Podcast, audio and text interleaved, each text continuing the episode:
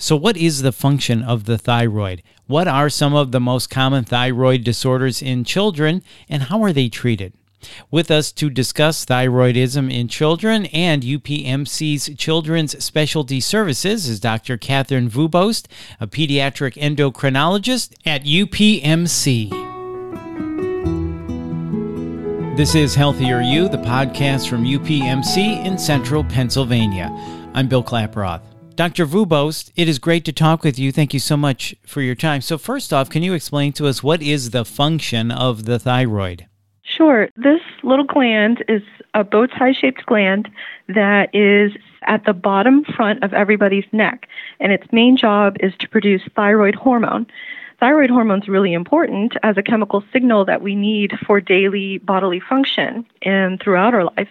It's a major player in regulating our brain development and function, our growth, pubertal development, metabolism, which means the way we use the food that we eat and turn it into energy for growing and doing things.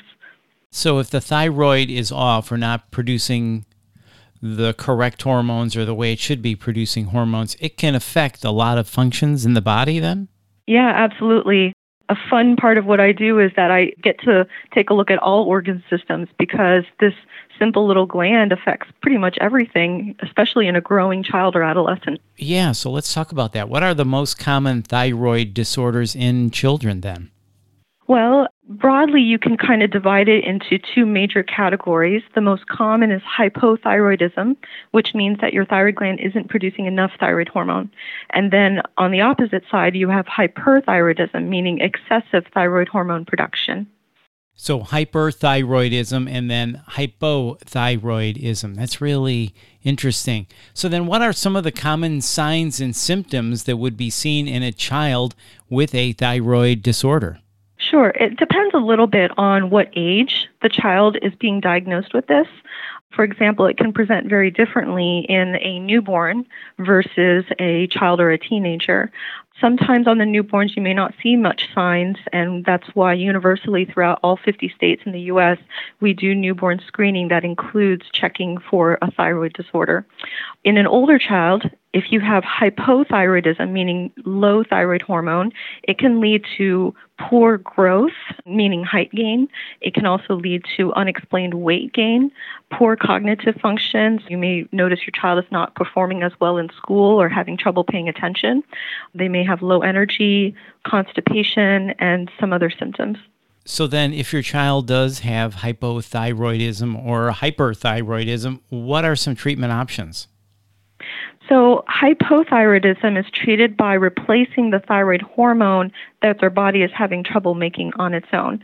This is easily done by a small tablet of thyroid hormone that's taken by mouth once a day. It's simple enough to take that even some of our smallest babies have no trouble at all taking it. It does also come in a dissolving tablet, making it even easier for some of our patients who have difficulty swallowing the pill. We often also get asked, by the way, about other treatment options that might seem enticing, such as over the counter thyroid supplements, often marketed a thyroid booster or a thyroid support pill. But the problem with these is that they're not really regulated, and therefore the amount of actual thyroid hormone in them, the types of thyroid hormone in them, and the presence of other impurities is inconsistent and unreliable. So it can be dangerous if taken without proper supervision. Right. That makes sense. So, for a child with a thyroid disorder, do they often grow out of it, or is this something they have to manage throughout their whole life?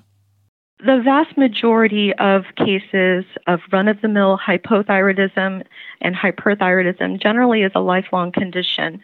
Regarding hyperthyroidism, where your thyroid gland makes too much thyroid hormone, there are some cases that can go into remission, but it's not always guaranteed that it stays in remission. And so it should be monitored by the doctor to see if the thyroid function remains normal or if eventually maybe that patient might require additional treatment.